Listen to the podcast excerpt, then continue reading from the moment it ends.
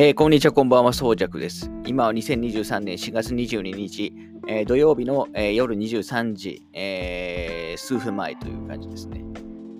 はい。えー、と、あのまあ、78回目扱いとしては、あの次の、まあ、ハロウィンの話、だいぶ がっつりやりましたけど、あのここからちょっとゲームの話ということで、えまあ、先日からプレイしていた、あの、バイオハザード RE4 のあの話をあのしたいと思います。はい。で、バイオハザード4に関しては、えー、3回ぐらい前の回の中で、えー、オリジナル版のバイオ4の、あのまあまあ、正式に、正確に言うとリマスター版ですけど、あのをやって、その時1回感想会、えー、をやって、まあ、その中でね、一部期待の話とかもしましたけど、あのー、まあ、その後ね、バイオハザード RE4 発売されまして、えー、まあ私、まあ、と今回ね、えっ、ー、と、いわゆる実績というかトロフィーとコンプリートするには、かなりの周回をしないといけないんで、あのー、今回はね、やめようと思ったんです3週、まあ2、3週やって終わろうかなと思ったんですけど、まあね、結局やりましたよ。とりあえず。あの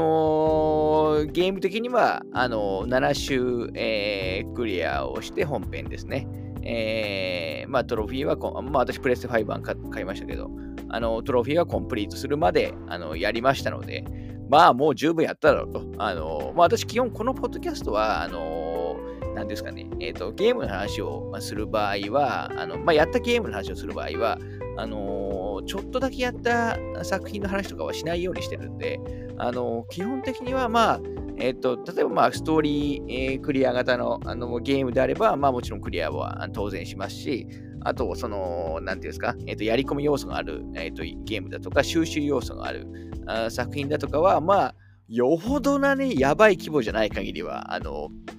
コンプリートした上で、えっと話すように、えしてる感じですね。だからちょっと、あの、バイオある日も、言う方も、あのちょっと遅くなってしまいましたけど、まあそこまでやった方がね、えっ、と、いいだろうと いうのもある。まあ、なので、ちょっと後半の方はね、その周回プレイの話とかも、あのー、ちょっとしたいなとは思ってるんですけどね、まあ、あの効率いい、えー、コンプリートの方法だとかも、あのしようと思ってるんですけど、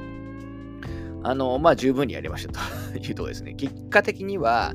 えー、っと、時間的には一応、そのプレイタイム、あのゲーム内で、えー、っと、出てますけど、まあ、70時間ぐらいやってますね。あのー、これでも、もしかしたらスタートボタンを押してる時とかが加算されてないかもしれないんで、なんかもっとやってる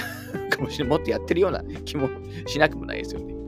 はい。あのー、というところで、えー、今回バイオスードアリー4の話をしようと思ってるんですけど、実はクリア、えっ、ー、と、コンプしてもう1週間、10日ぐらい経ってんのかな？あの、立てちゃったんですよ。で、その後実は私、あの、ホライゾン、あの、2作目、あの、発売日に買って、や、あの、えっ、ー、と、ちょっと置いておいたホライゾン、フォービトンウエストをやり始めて、もう今それをですね、えっ、ー、と、もう廃人ぐらい、廃人じゃないですけど、もうそればっかやってる、あの、映画も、とかも見ずに、えっ、ー、と、今、娯楽の時間は、もうそれを、に全全力投球してる、あの、ぐらいハマってしまっているんで、ちょっとね、バイオの記憶も7周クリアした割にはちょっと抜けを多少ね、どんどんあの頭からね すっぽりいってるんですけど、あの、ちょっとね、えっ、ー、と、思い出しつつ、えっ、ー、と、話そうかなと思います。まだちょっとね、RE4 に関しては、えっ、ー、と、ちょっと本とかがないんで、どうしようかな。一応まあ、ちょっと脳内で振り返りながらあのやりますけど、あの、まあ、一応前半部分は、あの、ネタバレ、ストーリー的な話とか、あの、のネタバレはなしにしようと思います。あの、原作はもう分かってる前提で話しますけど、あのー、違いだとか、そういう、あの、どう変わった細かい部分でどう、要するにシステム的な部分じゃなくて、えっ、ー、と、本当細かい部分ですね。えっ、ー、とこのこのこの、例えばこの演出がなくなったとか、あのこれこういうのが増えていたみたいな話は、まあ、ある意味ネタバレの話は、あのまあ、後半でね、えっ、ー、と、しようかなと思います。まず、今回は、まあ、どっちか、どちらかといえば、まあ、今更ね、バイオ RE4 のあんま説明の話してもしょうがないと思いますから、あの、これだけの、あの、大きなタイトルのあのところだと思うんで、まあ、どちらかというと、せっかくオリジナル版先日やりましたから、あの、細かい違いの話なんかをしたいなと、えー、と思ったりもしますね。はい。ちなみに、えー、と本編のあの話をする前に、えー、とちょっと余談をあのすると、あのまあ、バイオハザード、あの今年の、えっ、と、今年新作のね、CG、えっ、と、映画、CG アニメの、アニメーション映画が公開されることが決まってますけど、あのー、先日、えっ、と、公開日が決まりましたよね。確か7月7日だっけな。えっ、と、バイオハザードデスアイランド。まあ、私もムービーチケを買ってるって話を前言ったかもしれないですけど。で、このバイオハザードデスアイランド、あの、なんとね、えっ、と、まあ、事前の最初の処方だと、まあ、クリスと、あのレオンが、まあ、活躍して、まあ、なんかジル、いよいよジルが解禁されるみたいなところが、まあ、あの、ま特報で流れましたけど、まあ、それだけじゃなくて、なんかクレアとかレベッカも出るということで、もうなんか、あの、メインキャラ、あの初の全員集結みたいなね、まあ、全員、まあ、どこまで入れて全員なのかわかんないんですけど、まあ、少なくともメインの4人は、初めてね、えっ、ー、と、公式に揃うっていうね、まあ、なかなかあのやってほしいような、やってほしくないようなね、ちょっと複雑な心境ではあるんですけど、まあゲームだとね、もうそういうの逆にできなくなっちゃうと思うんで、あの、えっ、ー、と、まあ、えっ、ー、と、映画でそういうのをやるのはあのいいかもしれないですね。まあ、これはすごくあの楽しみ。だなんですけど、まあ、ちょっとね、なんかあの予告、新しく公開された予告、なんかちょっと、なんかだ、ちょっと映像センス的にちょっと多少ダサさを感じてしまったんで、ちょっと心配ではあるんですけど、まあ、あの単純にね、楽しみにしたいなと思います。はい。ちょっと、あの、事前余談でした。はい。で、えっ、ー、と、バイオハザード RE4、あのー、今年のね、えー、と2023年、えー、3月24日に、えー、と発売、えー、されていますと。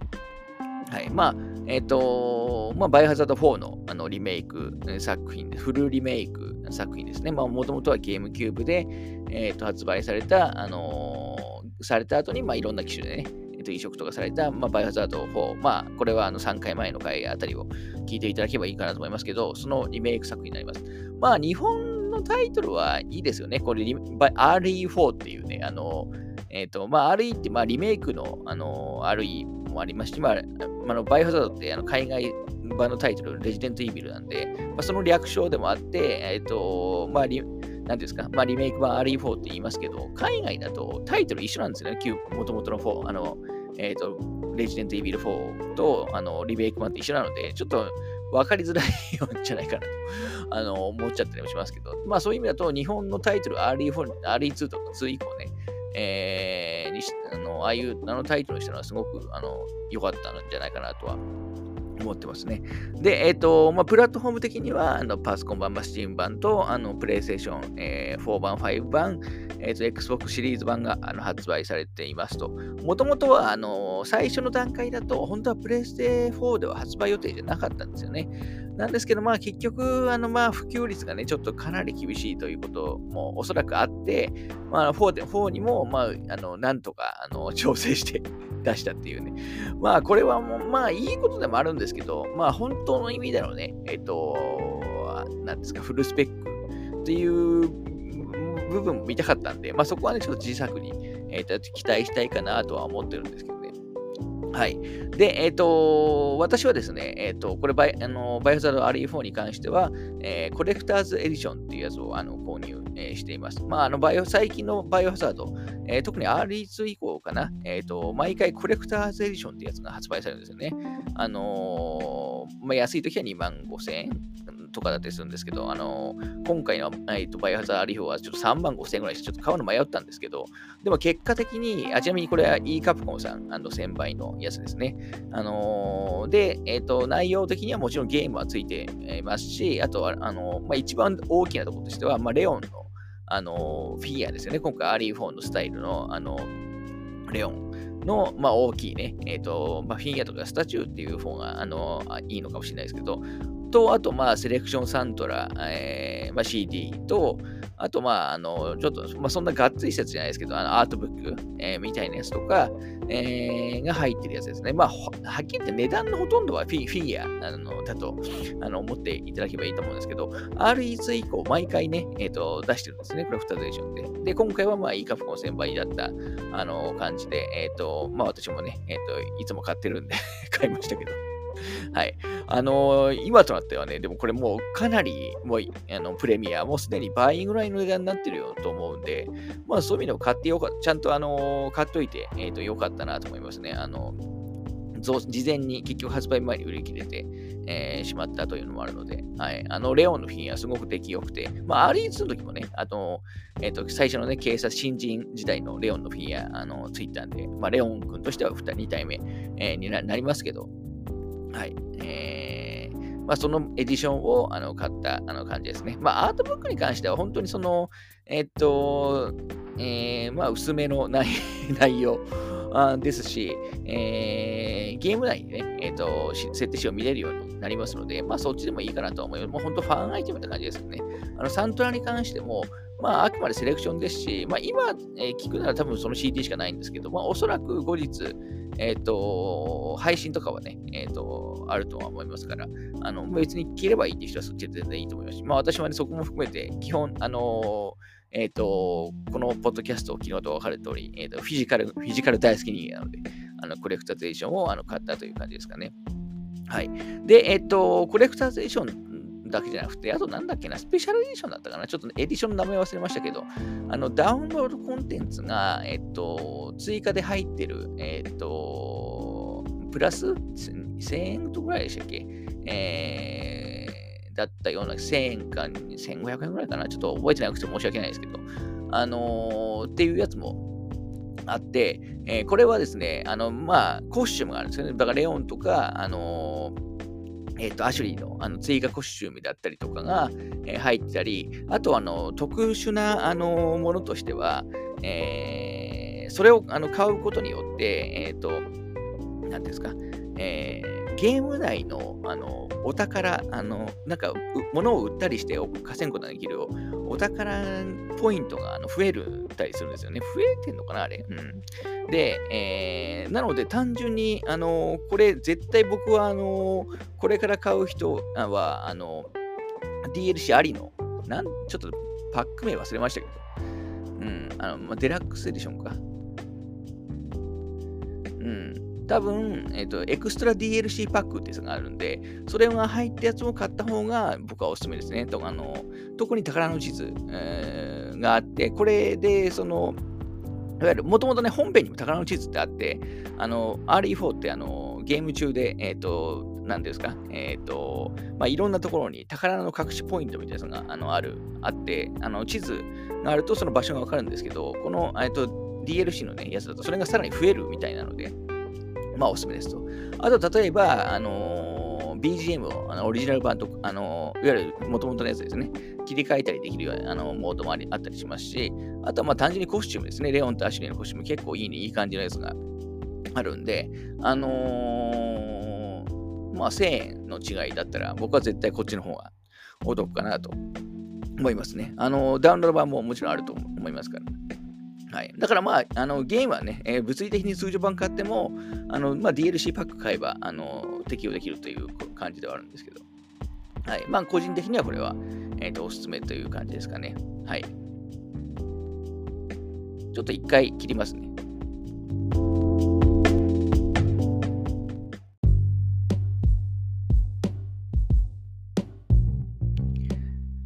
はい、えー、冒頭の話だけでもそこそこ話してますけど、はい。えー、で、今回のあのバイオハザード RE4、あのまあ、RE シリーズとしては2、3に続く、えー、3つ目になりますけど、2と3に関しては、もともとがね、えっ、ー、と、なんていうんですかね、もう固定視点、まあ、レンタリング CD の固定視点のの中でいるキャラクターをあのラジコン操作で、ね、動かすようなあの内容をあの RE2 と RE3 はあのいわゆるビハインド、まあ、4以降のビハインド視点のあの TPS、えー、に変更になって、まあ、もうガラッとね、変わって、えー、たりしますけど、4に関しては、もともとそうなんですよね。要するに、もともとが、えー、まあ、後ろから、あのキャラクターが見るような感じの視点での、まあ、いわゆるビハインド視点での TPS だったので、で、今回のリメイク版も、あのそうなので、えー、ジャンル的な変更、まあ、大きなその操作のに関しては、あのー、そんなに、まあ、変わんないんじゃないかなとあの思ったんで、あのまあ、思われたんですよね。まあ、実際、あのそこはですね、そんなに、えー、変わんなかったりもするんですけど、あのー、だからリメイク、どのくらいねそ、そんな変わんのかなみたいなあの心配をあのされてた方もおそらく結構いるんじゃないかと思いますけど、あのとりあえず最初に言うと、相当、あの えー、いろいろ変わってます。あのゲーム的な部分もそうですし、えー、ちょっと細かい話をします。この後していきますけど、まあ、ゲームデザインとかも、あのいろいろね、システムも変わってる部分もありますし、まあ、なんなら、あのストーリーもね、結構、あの大枠は変わんないまでも、細かい部分、だいぶ変更されていて、まあ、これもちょっと後で、えー、と話しますけど、あのーまあ原作がもうあまりにね、まあそれこそあの先日のあのハミツーさんでやってた、あのまあこのポッドキャストでも話した、まあ、バイオハザード総選挙では、あのバイオハザード4、1位でして、まあ一一番人気、あのまあこれはよくわかりますけど、の、まあ要するにもうこのジャンルのまあ金字塔みたいなところありましたけど、あのー、今回はもうこのジャンルの完成形みたいなところに行ってる出来なんじゃないかなと,、えー、と思いますね。はい。で、えっ、ー、とまあ、原作と何が違うか、あの、まあ、だいぶね、えっ、ー、と、概要的な話をすると、まあ、まず当たり前の話ですけど、まあ、グラフィック、うん、ですよね。これはでも、あのグラフィックって言っても、単純に綺麗になってるとか、そういうあのレベルの話じゃなくて、あのまあ、バイオハザード4のね、世界、えっ、ー、と、まあ、スペインの方にあると思われる、えっ、と、村と、あと、あのサラザールが治めてる城と、あと、まあ、孤島が出てくるんですけど、あのー、より、なんかそれを、そのロケーションを、あのー、なんていうんですか、えー、楽しめる、あの、脚色、あのー、強めな、あのデザインになっていて、あの単純に綺麗になってるだけじゃなくて、もう、もう本当に、えっと、なんか別の、ちゃんとした、あの、新しいデザインにあの書き換わってたような、あの感じはありますね。ああとにかくリアリティがあるあのデザインになってたという感じですね。もともとはまだなんだかんだ言ってもゲームキューブ自体ですから、あのちょっとね、ゲーム的なあの 部分とかもあったんですけど、まあ、よりリアルに、えー、と近いスタイルになってるのかなと思いますね。あとはやっぱりその、まあ本当細かい部分の変更はものすごいあるんですけど、えっ、ー、と、僕個人的に一番違うと感じたのはやっぱりその全般的にシームレス、えー、な感じになるようにデザインされているということですかね。例えば、そのバイオサラ4って、えっと、旧作、あの、もともとのオリジナル版だと、例えば無線で会話するシーンって結構あのあると思うんですけど、無線で会話するときって、あの、もう無線の画面に行くんですよね。まあ、メタルギア、あの、昔のメタルギアみたいに。あの、行くんですけど、あのー、今回は、あのー、あくまでちっちゃいあの更新画面、あのプレイ中に、えー、ちっちゃくね、更新画面が、あの更新相手が出てきて、もうそこでそのまま会話して、あのその間もね、動いたりもできるので、あのそういう部分で、えー、なんていうんですかね、あのあのまあ、プレイをさま、プレイにさ、演出がプレイに妨げられないようなあのデザインに全般的になってたって感じですかね。あとはまあ、例えばその、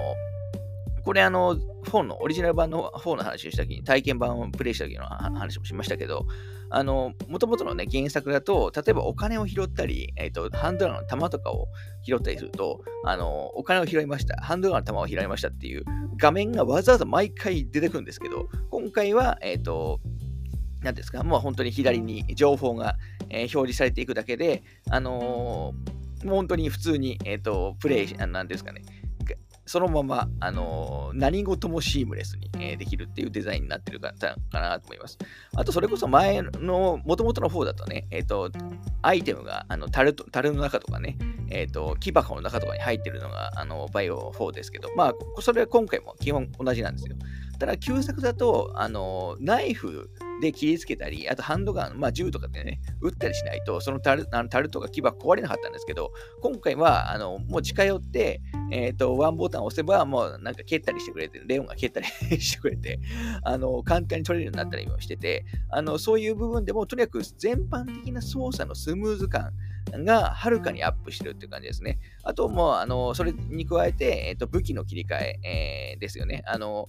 旧作はあのわざわざ毎回アタッシュケースをあの画面を呼び出してあの装備する武器をあの変更しなければいけなかったんですけど、あの今作はまあ最近のバイオと同じように、えー、いわゆる上あの十字キーですね。えー、十字ま、正確に十字キーじゃないかもしれないですけど、十字キーにの上下、左、右に、えー、2つずつ、あのショートカットで武器を登録できるので、まあ、切り替えがあのすごい簡単に、えー、なっているという感じで、あのまあ、今風に、えー、とにかくスムーズ感があのアップしてるあのという印象があのありましたね。はい。あのー、そういうところがまあ変更にはなってはあのいて、まあ、あのなので操作、まあ、操作が現代的になったっていうのと、まあ、あとは単純にその演出、えグラフィック、あのあとまあキャラクターとかね、あのえー、敵、クリーチャーのあの、まあ、デザインにしろ、あのまあ、モーションにしろ、あの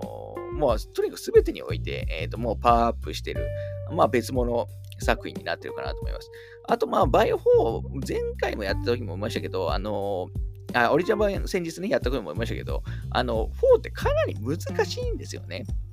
で、今回の RE4 に関しても、まあ、はっきり言って難しいです。もしかしたらオリジナル版より、えー、難しいかもしれないですね。あのー、私はね、最初、あの、何でしたっけ、ノーマル、えー、って名前やったけど、まあ、いわゆる標準的な難易度でやりましたけど、それでもだいぶ難しかったと思います。はい。あの、なのでまあ、苦手な人は、あの、足、一番下の難易度から始めてもいいんじゃないかなとは、なんと思ったりもしますね。はい。特に最初のね、えっ、ー、とあ、とにかく敵の数がですね、原作より多くなって、原作も多いです。バイオ4って多い方だと思いますけど、バイオの中でも。あの特にあの今回あの多いので、まあちょっとご注意をという感じですね。あとはまあ最近のあのゲームに合わせて、いわゆる収集要素ですね。さっき言ったようにちょっとお宝、えー、が、あの、いろんなポイントにあったり、あと他にその貴族人形っていう、まあ、あの最近 RE2 とかラクーンくんでしたっけ？あの、ああいうその隠しポイント、あの、そこを打って、えー、いくと、まあ、全部、あの、それを打つと、あの、まあ、無限ナイフがね、え手に入ったりするような、その、いわゆるコレクション要素、あの、みたいなやつも、あの、増えてますし、あとはその、サイドクエストですね。あの、まあ、武器商人、まあ、もともとのオリジナル版のバイオフォニーと武器商人が、えー、まあ、依頼みたいなやつを出していて、まあ、それをこなしていくと、あのスピネルっていうアイテムをもらえて、そのスピネルで、えーと、いろんなものと、まあ、交換ができるとあのいうふうな、いわゆるさあの何ですか、まあ、やり込み要素、寄り道要素が、あの全然その邪魔にならないレベル、あの本当程よいレベルであの追加されているとあのいう感じで、えー、まあ、原作をうまく拡張しているとあのいう感じでしたね。あと、まあ、基本ストーリーの流れはそんなものすごい大きく変わらないんですけど、あのー、もともとね、行かなかった、あの旧原作で行かなかった場所に行ったりもしますし、あの、まあ、増えてる部分もあの結構あるって感じですね。あと、謎解きとかな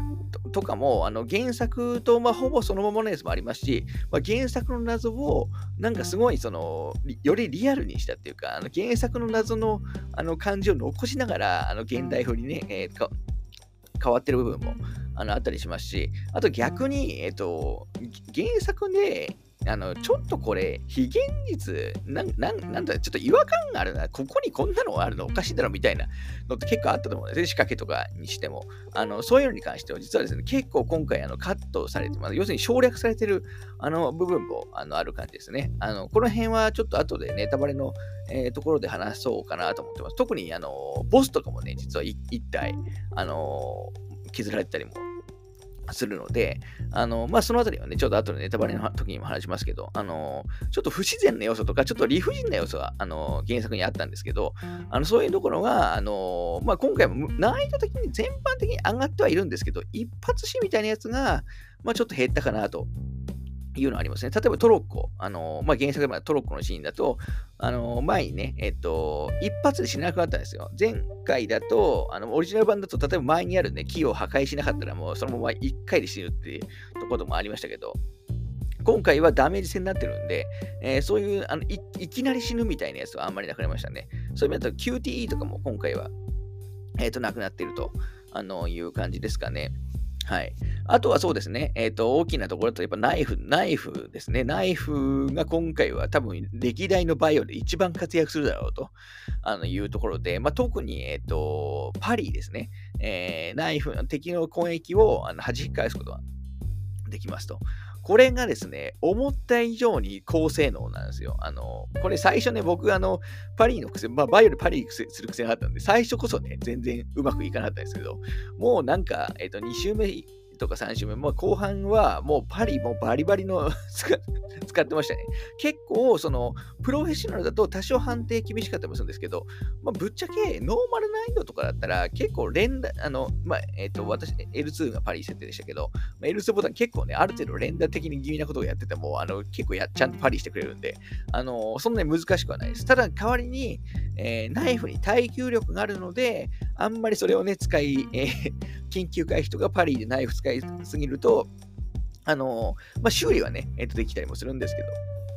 まあ、なくなっちゃうんで、そこをちょっと気をつけないとあのいけないかなと思いますね。あとは、まあ、もうキャラクターの動きとしては、まあ、やっぱしゃがみが追加されて、まあ、しゃがんでね、前にあの進んでいくとこもありますし、まあ、敵の攻撃をしゃがんでね、避けたりもすることもできますし、まあ、そういうとこもね、えっ、ー、と、細かい部分だとあの変わってたりもあのするという感じですかね。あと、なんだろうな、結構、まあ、変わってる部分、あの、多いは多いんですけどね、まあ、ちょっと後でまた、あの、細かいところ行ってきますか。うん、今、大まかな部分は今言ったぐらいのところかなとは思いますね。はい。ちなみに、ノーマルじゃない、スタンダードですね、難易度スタ。アシスアシステッド、スタンダード、ハードコア、プロフェッショナルと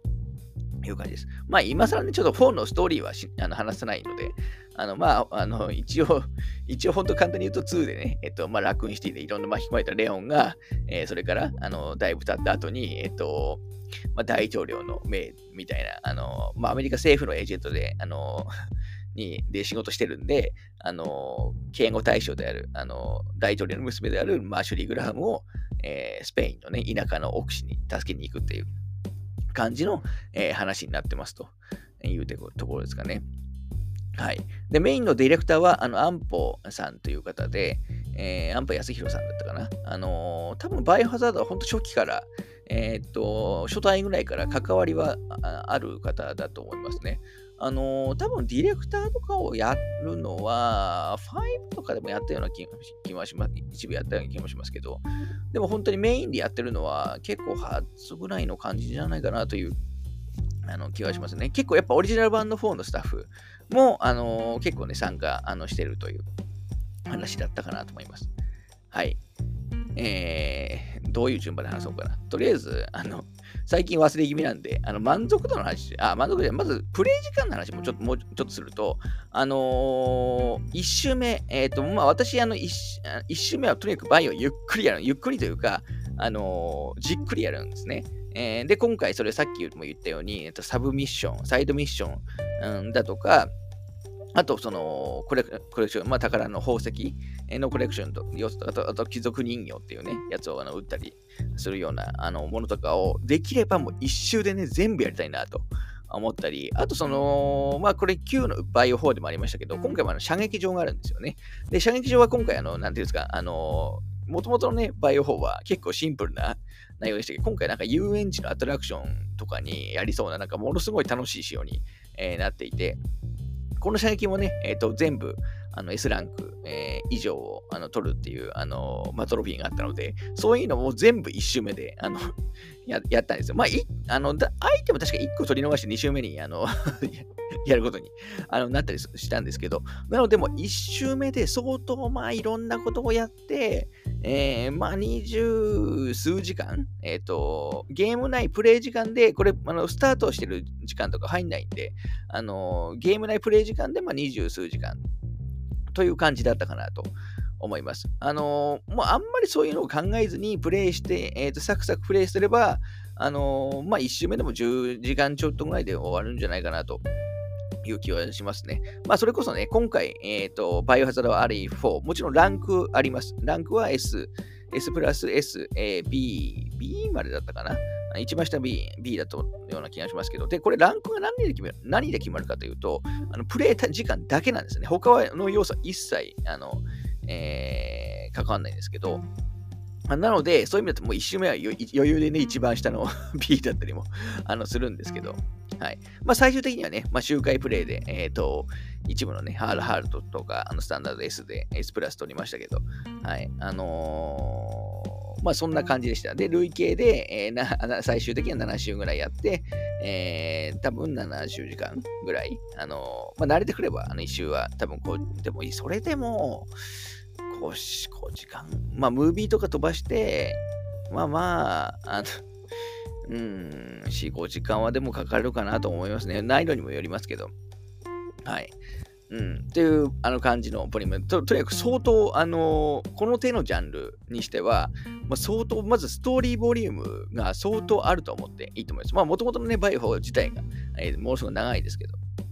はい。まあ、そんなぐらいのあの目安でえいていただければあのいいかなと思いますね。はい。あと、ちょっと、あの、あとちょっと言っておきたい方がいいといい部分としては、オリジナル版であったそのクリア後の要素、えー、例えば、あのー、マーセナリスとかありましたっけ？えっ、ー、と、あれはプレステ2からでしたっけ？多分最初、あのゲームキューブ版でエイダが主人公のエイダ・ザ・スパイっていう、まあちょっとね、ちょっと簡単なエイダゲームみたいなやつがあって、まあその後ね、えっ、ー、と、エイダが主人公のストーリー、あの、アナザー・オーダーが、あのー、いろんな機種でね、えー、ああのプレステ2以降ではあの追加されましたけど、今回その辺が、あのないんですよね。はい。なんで、おそらくですけど、あのー、後日ね、えー、まあ僕は DLC 来ると思ってます。あの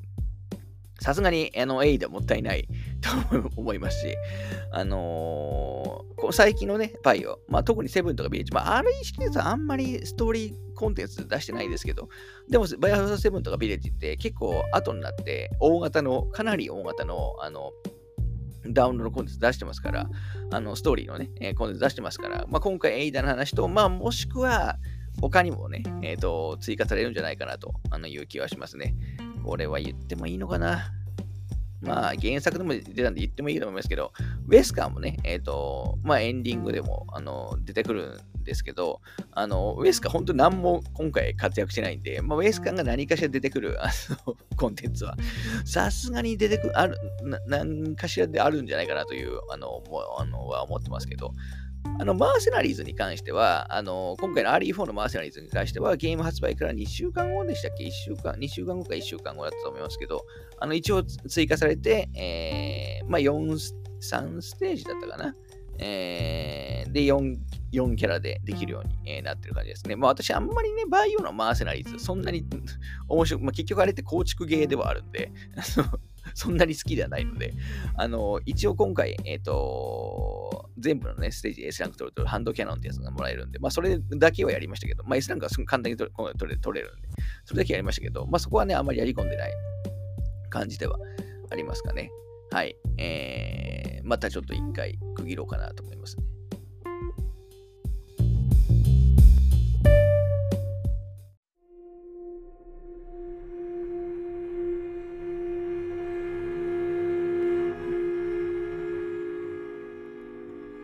はい、えー、ちょっとさっき、えーと、満足度の話をしようとして、結局してなかったと思うので、えーと、いつも通りお話しすると、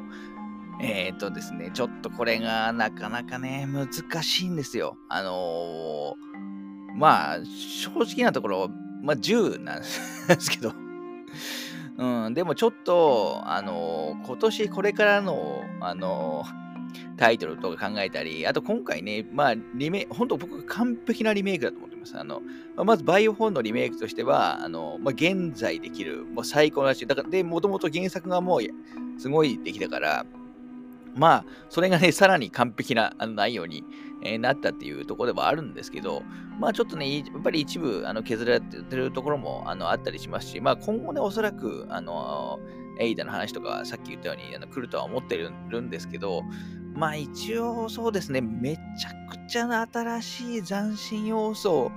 があったかというと、まあそこまでのなかったりするので、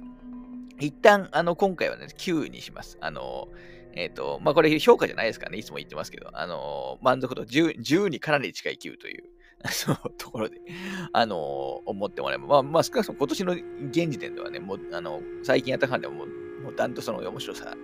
あのなのは間違いないんですけど、はい。まあ、バイオシリーズ、まあ、ビレッジもね、すごい、あの、めちゃくちゃ好きなんですよ。あのー、好きですけど、まあ、今回の RE4 も、あの、やっぱ出来良かったんで、もう、もう最近のバイオ当たりしかないなと、あの、思いますね。はい。あ、すいません。RE3 だけはね、やってないんで それをまだ、あの、やるつもりあるんですけど。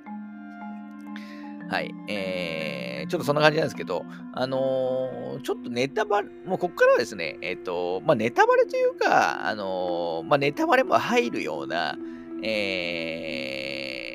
ー、まあ、具体的な中身のあのストーリーの話とか、キャラクターの話とか、あと、まあ、あの、どういうことが起こるみたいな話を、もう、ここからやっていっちゃうと思うんで、もう、ここからもうネタバレあり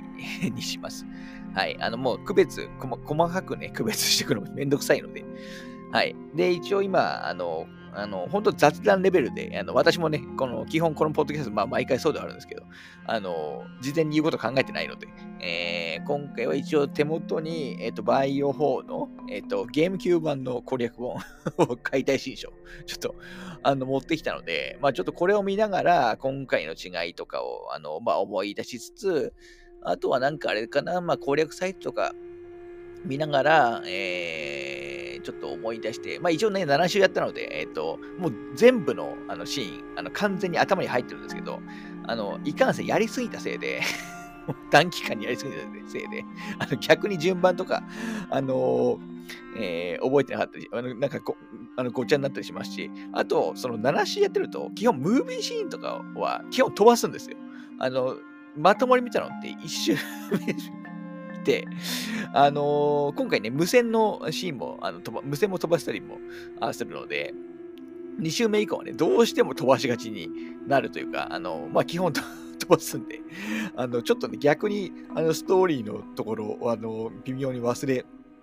気味だったりも、あの、するんですけど、まあ、ちょっとご了承ください。まあ、なので、ちょっと順番とか関係なしに、えっ、ー、と、思い出しつついろんな話を、あの、していきたいなと、えー、思いますね。まあ、雑談ですね。はい。で、今回、えっと、RE4 だと、チャプター、あの、まあ、もともとね、バイオ4は、あの、チャプター方式、えっと、まあ、ステージ制みたいなイメージに近い内容で、あのー、で、最最初の村パートと、あの、白パート、あの、孤島パートってあったと思う。まあ、そこはね、変わってないんですけど、あの、チャプターの分け方が変わりましたよね。あのー、今回はチャプター16までってあるんですけど、旧作だと、あの、チャプターの6までかな？あの、まあ、6, まあ、6がファイナルチャプターみたいな、あの、感じだったりして、あの、チャプター一つ一つが、あの、3パートに分かれたり、4パートに分かれたり、あの、旧作はしたので、その辺の分け方がね、えっ、ー、と、変わってますよね。まあ、そのあたりは、僕は、あの、今回の形式で、あの、良かったと、えー、と思いますけど、はい。で、ストーリー的な、あのー、大まかなストーリー的な違い、えー、を話すと、まあ、さっき言ったようにね、ちょっとストーリー飛ばし、2週目以降飛ばしがちだったので、っていうのもあのありますけど、まあ、やっぱりキャラクターのあのセリフがね、まずだいぶ多くなってましたよね。今回その移動中にもあの掛け合いがあの多いですね。アシュリーとの掛け合いとかは、あのだいぶね、えっ、ー、と、セリフのバリエーションあの多くなってたとあの思いますし、今回あの一部、えっ、ー、と、他のキャラともね、えー、一緒に行動するとか、ルイスとかも行動するときありますけど、結構喋りながら移動することが多いので、あの、なんかキャラクターの魅力の、あの、魅力のアップに、まあ、その後につながってたかなとえー、と思いますね。はい。で、アシュリー、まあ、レオンはいいか。あ、そうだそうだ。あとちょっと言い忘れた部分として、あの、今回のね、えっ、ー、と、リメイク版は、あの、日本語音声、まあ、最近のバイオは、あの、基本、あの、入りますけど、あの、日本も、旧、もともとのオリジナル版になかった、あの、日本語音声が、えー、追加されていて、まあ、レオンはね、おなじみの、あの、もう、森川さんとかですし、えー、日本語音声があの追加されたのも結構大きな、あのー、特徴かなと思いますね。はい。で、えー、キャラの話にしますか。まあなんであれですよね、レオンもその日本語化されたことによって、いわゆる泣けるぜみたいな。あのー、あれだって原作だとそんなにね、なんか言って言ってました、言ってたかもしれないですけど、でも多分1回とかですよね。今回も何回も言いますもん、言いますからね。まあ、ああいうちょっとね、最近のキャラクターに、えー、キャラ付けに近い、えー、内容も増えたりもしますし、えー、ちょっとどこ、どこ見ながら言おうかな。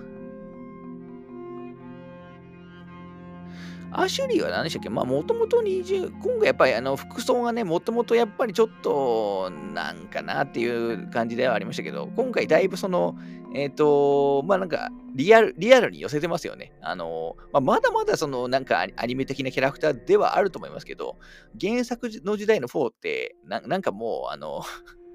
なんていうんですか、あの、まあ悪い意味でね、あの、アニメチックというか、あの、ちょっとそういうキャラでしたけど、多少今回リアルに寄せていったのは、あのそこは良かったかなと,、えー、と思いますね。はい。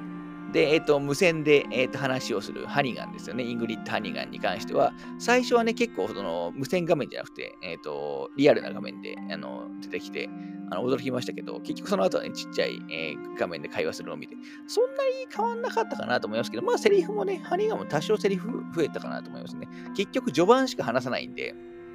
そこはちょっとね、寂しかったもありもしますけど。はい。あとはそうですね、一番変わってたのは、あのー、まあ、ルイスですよね。まあ、吹き替え、津田さんがやってるルイスですよね。で、ルイスは原作だと、あのー、もう結構早い段階で死んじゃうんですよね。あのー、なんだっけな、えっ、と、サドラに殺されるんですね。原作だと、あの、城の、えー、中盤ぐらいでもうあっさりなんですよ。もうあっさり、えーと死んじゃう。キャラで、まあ、それでまあ僕今回のね、オリジナル版サイプレスまでいたことすらすらね、あの、あんまり覚えてなかった。キャラクターなんですけど、まあ、今回ね、ルイスは、あの、めちゃくちゃ出番が増えていて、えー、まずね、その本来、もともと死ぬ場所では全然死ねませんし、あの、一時期ね、あの、レオンと一緒に行動して、えー、特にあれでしたっけ、地下の洞窟エリアとか、あとね、ボストン、あの、例のね、えっ、ー、と、なんだっけの、ちょっとクリーチャーの名前、忘れましたけど、でかい、えっ、ー、と、あれだ、エル、エルヒガンテだ。エルヒガンテ2体と戦う。まあ原作でもね、あの、ヨーコロでエルヒガンテ2体と戦うシーンありましたけど、あそこでも、あの、ロイスと協力して戦ったりもできますし、トロックもね、一緒に乗るんですよね。だから、その、なんていうんですか、えっ、ー、と、そこでの会話とかも、あの、面白かったですし、えー、相当魅力がね、あとその、吹き替えやってたあの津田さんの、あのー、力量もあって、あの一気に今回株が上がったな。まあ、結局死に死には死には死ぬんですけど。はい。で、結構、今回誰に殺されるかというと、原作だとサスラーにやられちゃいますけど、今回はあれですよね、ジャック・ラウザーにやられるんですよね。だそのあたりもだいぶ変わっていて、えー、結構びっくりしましたね。そこアレンジするのかと。で、あの、その後もね、えっ、ー、と、まあ、クラウザーが最後に、あの、最初の、まだいわゆるナイフ、クラウザーとレオンのね、ナイフバトルですよね。まあ、ナイフバトルの場所も、確か原作だと、あの、孤島に行ってからナイフバトルするんですけど、今回は城の後半で、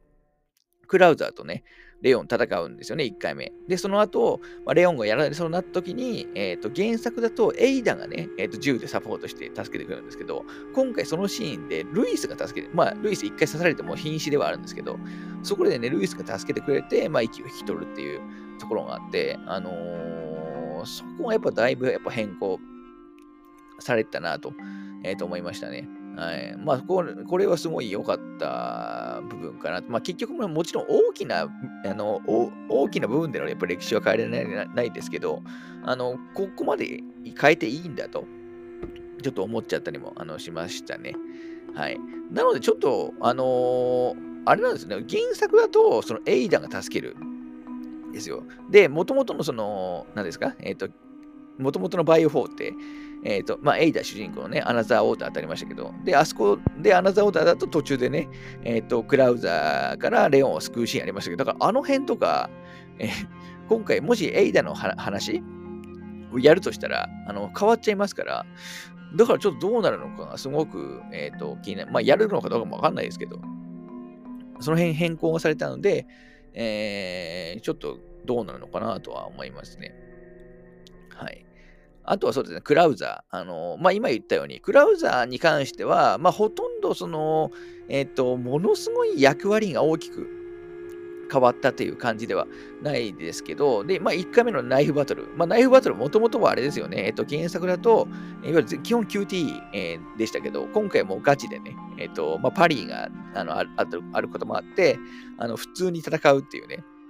あの、まあ普通って言っても、まあ、もちろん基本ナイフですけど、あの、ここはだいぶ、あの、ゲーム的にあの面白くなってたあの部分かなと思います。で、まあ、まあ、戦う場所も、あの、孤島からね、えっ、と、白に変わったりもしますけど、で、2回目の戦いは、あの、まあ、孤島の後半、まあ、これ一緒ですよね、原作と。まあ、えただ演出が、まあ、いろいろとね、やっぱパワーアップしてて、まあ、現代的に、えー、なってきましますね。あのー多分変身、今回は変身後の方がやっぱちょっと強くなってるようなあの気もしたかなと思います。あとはそのクラウザー自身のそのバックボーン、えー、まあちょっとね、あのバイオ4のあの前回のオリジナル版の話をした時も言いましたけど、あのいわゆるダークサイドクロニクルズのオペレーションハビエの話が、えー、この、まあもともとね、4の後に作られたこともあって、今回はそれをあの踏まえた上で、結構そのそなんなんその関係のセリフがやっぱり増えたりして、あとレオンの関係がその原作の方よりも、まあ、ちょっとね、まあ、あまあ、師匠弟子っていう部分が、ちょっとね、えっ、ー、と、深めに、えー、と描かれていた、いて、そこは良かったと思いますね。最後ちょっとなんか、あの、よくやったぞみたいな風に感じで死んで 死にますからね。ちなみに原作だと、あれで結局生きて生きてて、エイダ編でも確か戦うんだっけな、あの、ような感じだったんで、今回どん、ちょっとね、あれで死んでなかったら僕はちょっとちょっと嫌ですけど、うん。その辺どうすんのかは、やっぱちょっと気になるかなと、えー、思いますね。はい。あと、武器商人はね、えっ、ー、と、やっぱ千葉茂さんが今回、えっ、ー、と、日本語でやってることもあって、えー、なんかだいぶコミカル、ね、よりより、よりコミカルみたいな感じになってますよね。あのー、なんか武器とか買うと、あの、なんか一つ一つに対して、なんか結構、あの、ななんですか、えっ、ー、と、なんかセリフくれますし、あと射撃場でもね、えっ、ー、と、いろんな、あの、話を聞けましたりもしますし、あの、すごい良かったと思いますね。これ確か武器商人って、なんかすごい瞬間移動してる、どうやって先行ってるんだって、あの、思うような感じでしたけど、確か原作の設定だと、あの、同じような武器商人がいっぱいいるっていう設定だと思うんで、今回それは生きてんのかがちょっとあの気になりはするかなと思いますね。はい。あとはそうですね、えっと、村長のね、ヒドレス・メンデスに関しては、まあ、あんまり変わんなかったですよね。まあ、ボス戦、えっ、ー、と、の演出はちょっと、あの、フッパーアップしてましたけど、あと追われるシーンとかね、追加されたりもしてましたけど、まあ、これまあ、これはよそのまま良かったと思います。まあ、出番が多少ちょっと増えたっていうぐらいですかね。あとは、まあ、あの白のね、ボスであるラモン・サラザールですよね。うん、ラモンはなんか原作子供っぽい顔でしたけど、今回はちっちゃいけど顔はもう結構高齢みたいなね、えー、感じで、もうビジュアルから、帽子もかぶってないですし、今回。あの、もうビジュアルからだいぶ変わってましたけど、あの、ボスもね、えっ、ー、と、旧作だと固定、結構場所固定しでしたけど、今回はもう動きまくるっていうね、もう全然、あの、原作よりも、まあ、パワーアップ、あのしてたかなと思いますね。まあ、強く、原作より強くいいかどうかというと微妙ですけど、ただ圧倒的にその演出は、あの、もう全然別物ぐらいに、え、変わってたんじゃないかなと、えー、思いますね。はい。そういうとサ、サドラーもね、えっ、ー、と、えー、サドラーはでもそんなに役割は大きくはあの変わってなかったあ気がしますけど、まあ、ラストボス、あのラスボス周りは、やっぱ演出がすごい豪華になってましたよね。最近のバイオっぽく、あのー、明らかに原作より強いだろうっていうぐらいの 感じで、あの、豪華に、えー、なってたかなと思いますね。ただ、まあ、大きくは変わってないのかなとは、え思いますけど。はい。あとはまあ、あの、さっきもちょっとね、途中で話しましたけど、エイダですね。あのー、まあ原作でも何度もレオンを助けてくれましたけど、今回もまあ、まあ助けますよね。もう一緒に行動しろよと思っちゃった、思っちゃってました。まあ実際今回ね、最後に、えー、と一緒に、えー、二人でね、えー、と銃を撃ったりするシーンとかもあって、あの辺なかなか、あの熱いと思いますけど、ちょっとね、えっ、と今回だからどうなんのかなと思いますよね。だから、エイダーが今回、だから、ルイスと会話するシーンとかもあの追加されてたりもして、あそこまでやっちゃったから、もしかしたらやっぱエイダーの話やんないのかもしれないですよね。で、ちょっとさっき言い忘れましたけど、ルイス、あのもともとはそんな設定なかったと思いますけど、もともとアンブレラの人間だったってことが今回の RE4 だと、まあ、少なくともゲーム中でもね、あの言及されるっていう、あのそういうのあたりの、あの深掘りもあって、えー、深掘りというか、多分もともとそんな設定なかったんじゃないかと あの思ったりもしますけど、あのだいぶね、変わってたあのような、えー、気はしますかね。はい。まあ、キャラの話はそのぐらいかなと、まあ、警官とかもね、えっ、ー、と、最初に出てくるね、レオンと一緒に 出てくる警官とかもあの、なんかよりかわいそうな感じで、えー、なってたりもあのしますけど、はい。あとはあれですね、マイクですね。あのヘリコプターで助けてくれるマイク。まあ、あの、なんかすごい、あの日本語だとあの軽快な セリフで喋りますし、あの今回ちゃんとヘリめちゃくちゃ強い。まあ原作でも強いですけど、あのえー、ですけどで、で、マイクは原作だと確かロケットランチャーかなんかに、えーと、落とされるんですよね、確か。あのー、まあ、いつも通りカプコンのヘリとで、ロケットランチャーに、あのー、落とされるんですけど、今回だと、えーと、いわゆるあのノビスタドールっていうね、えーと、なんかあのこんでかい昆虫みたいな、あのー、やつ、あのに、えー、攻撃されて落ちちゃうとかになってて、だそういうその細かい部分の変更は本当に多いですよね、今回。はい。うん、っていう感じですかね。ちょっと、ちょっとまた一回、えー、切りますかね。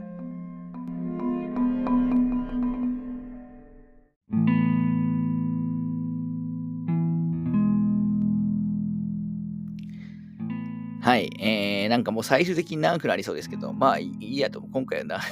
ちょ、ちょっとまったりめに喋るんで、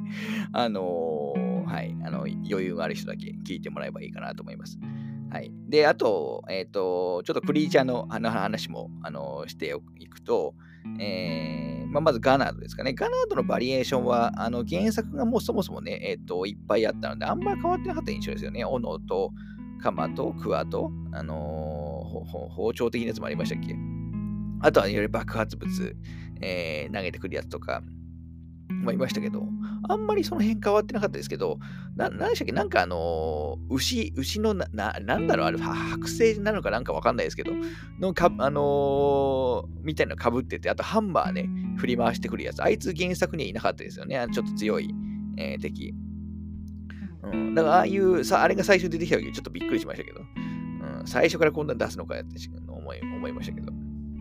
はい。で、必ずのバリエーションである邪教徒軍団で、邪教徒もほとんど変わんなかったような気がしますね。結構その、あの赤い服着てるあのリーダーみたいなやつ、時々、まあこれ旧作でもね、出ましたけど、今回あいつが、えー、ななんですかね、結構その、まあマインドコントロールじゃないですけど、ガナード、あのをあの操れるようなあの力を持ってて、あのレオンがね、あのなんかたじろいだり、あの一般のね、えーと、邪教徒兵士があのなんていうか、進化したりと、ちょっとね、めんどくさくなったりも話しましたけど、うん、縦のね、やつは、あの、原作から嫌でしたけど、今回も嫌ですかね。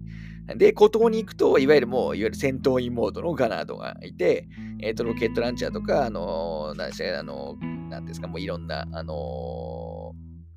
武器持ってる、スタンロッドとかですかね、えー、持ってるやつがいるっていうのも、あの一緒ですかね。はい。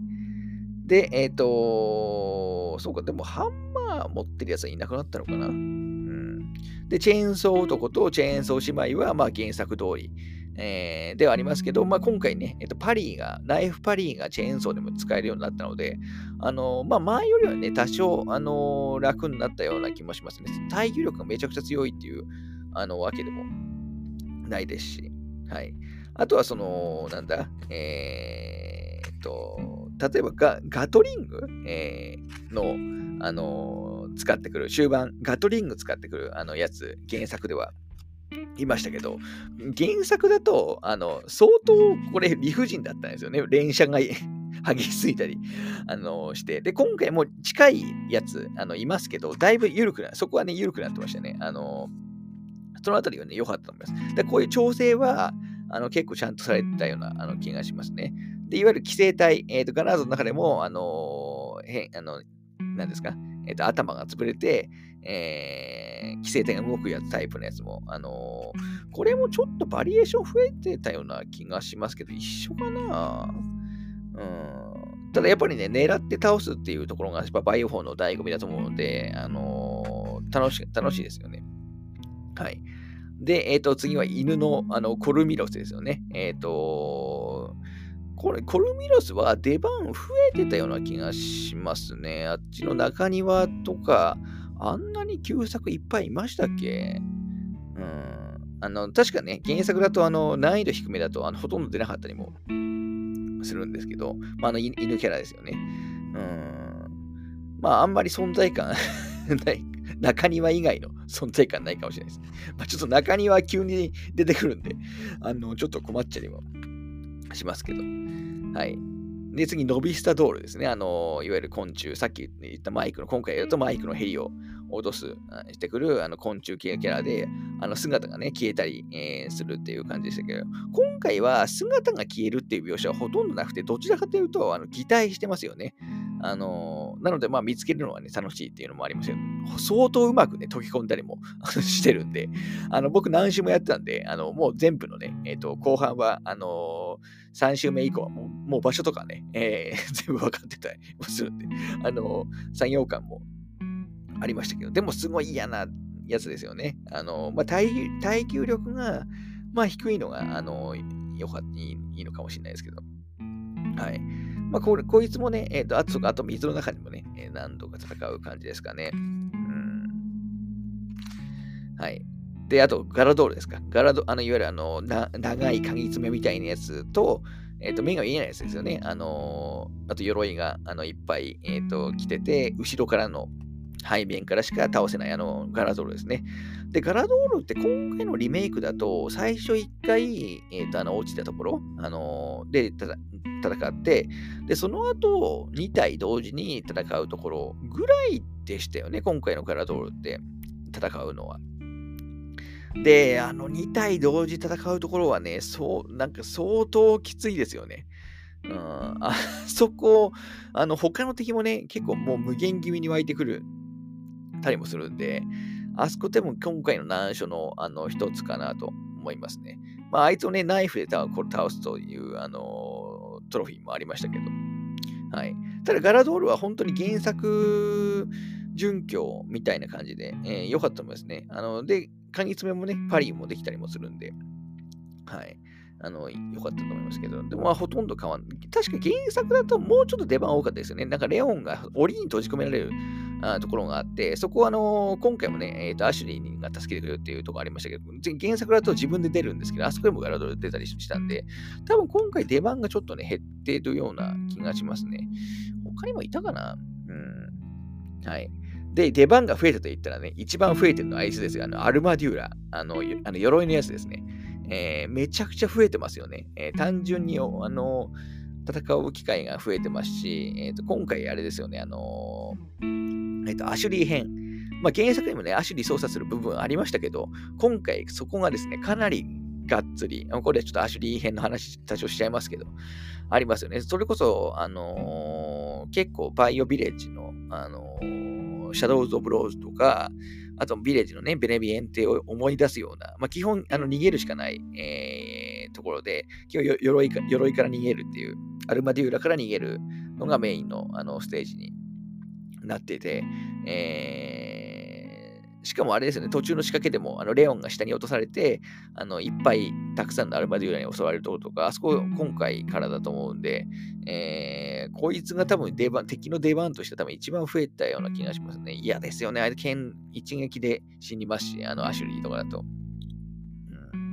しかも強固体も、あの金の鎧のね、やつも、あの、サブミッションで 出てきたりしますし、あの確かプロ、プロかな、ハード以上の難易度だと、あの、船着き場、あの、最後のね、えっ、と、これノーマルしか、までしかやってない人はわかんないかもしれないですけど、あの最後、あの、城をクリアして最後船着き場行くときに、アルマディオ出る、急に出てくるんですよね。もう、もう、こんなところできないだろうと思うんで、出てきたりもするんで、まあ、ちょっと嫌なね、えっ、ー、と、キャラですよね。はい。で、嫌なキャラといえば、まあ、旧作からそうですけど、あのリヘリヘナルドールですよね。あの、もうほぼ、まあ、なんですか、まあ、核を狙わないと倒せない、えー、やつですよね。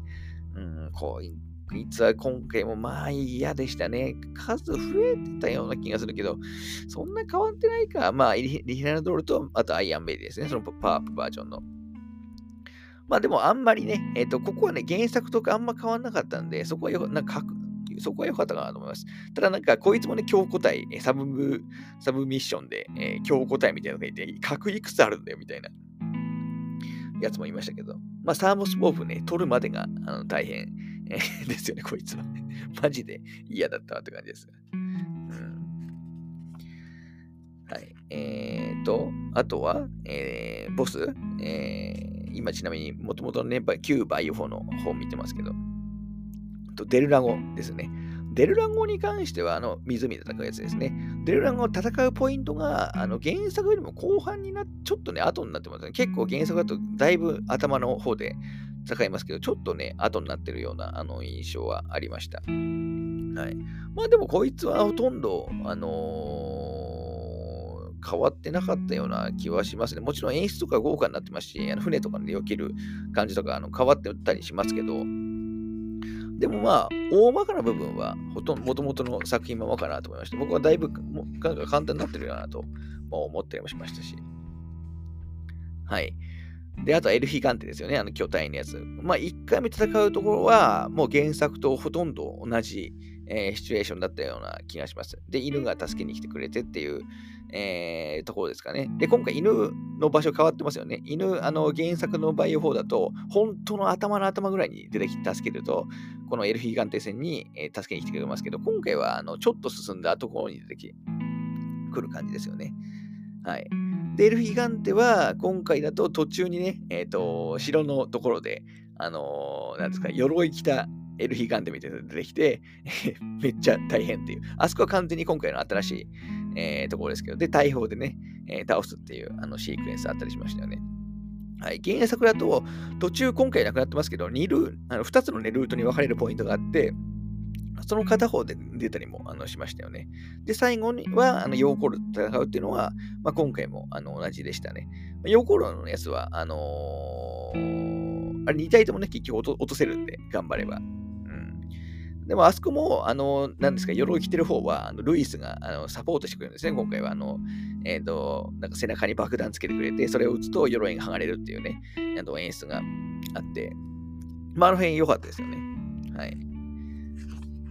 まあ、エルヒガンテはそんなにね、えっ、ー、と、正統派な敵なんで、ただ、避けるの大変ですけどね。はい。まあ、村長はさっき話したんであれですけど、まあ、村長も、あのー、あそこやっぱ狭いんですよね、戦うところが。うん。ちょっと大変でしたけど、今回なんかドラム、あのー、なんですか、えっ、ー、と、ドラム缶とか持ってくれて、そこの時に当てると結構ダメージあの打ってくれたりするんで、まあそういう意味でね、ね良かったと思いますけど。はい。ただあんまり、えっ、と、尊重のあたりは結構正統派な進化、えだったかなと思います。はい。では次、ベルデューゴですね。あのいわゆる、えっ、と、液体窒素で、えー、まあ、凍らせて、えー、凍らせるとダメージがアップするやつ。で、こう、で、あの辺は、あのマップとかも含めて、本当に原作準拠、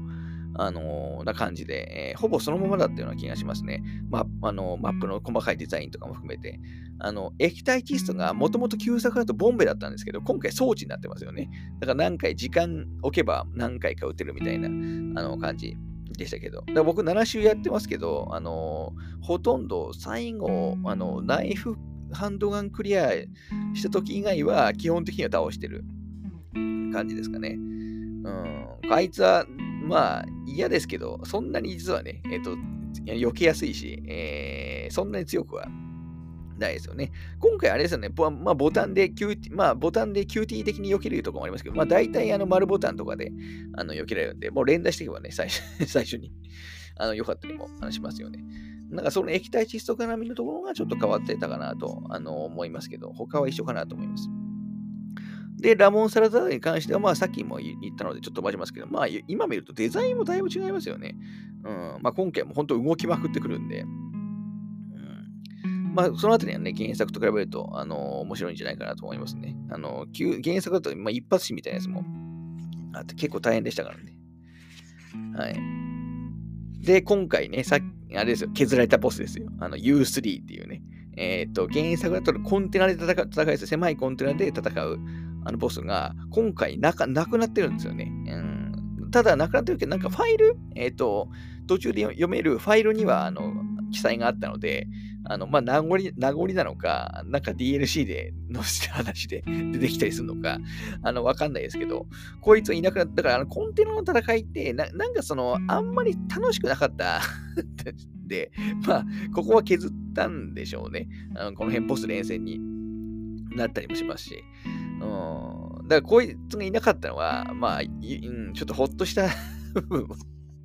正直、あの、ありますかね。はい。もう多分、当時やってない人は覚えてないでしょうけど、あの、コンテナで戦うね、結構ベルデュー、結構見た目ベルデューゴロをさらにね、えっ、ー、と、強くしたような感じのボスがいたんですよ。はい。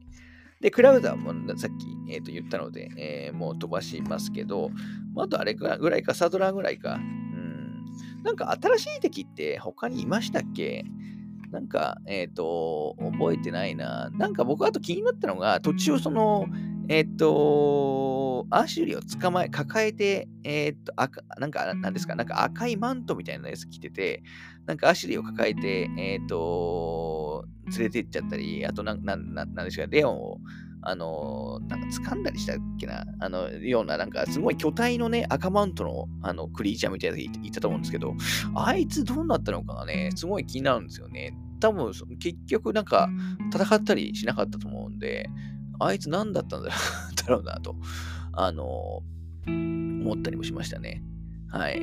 あとは、まあ、クリーチャーの話したんで、えっ、ー、と、まあ、武器とかの話も、あの、ちょっとすると、まあ、まずナイフがね、今回いっぱいありますよね。コンバットナイフが、まあ、メインで、えー、結構使い、まあ、これが結構、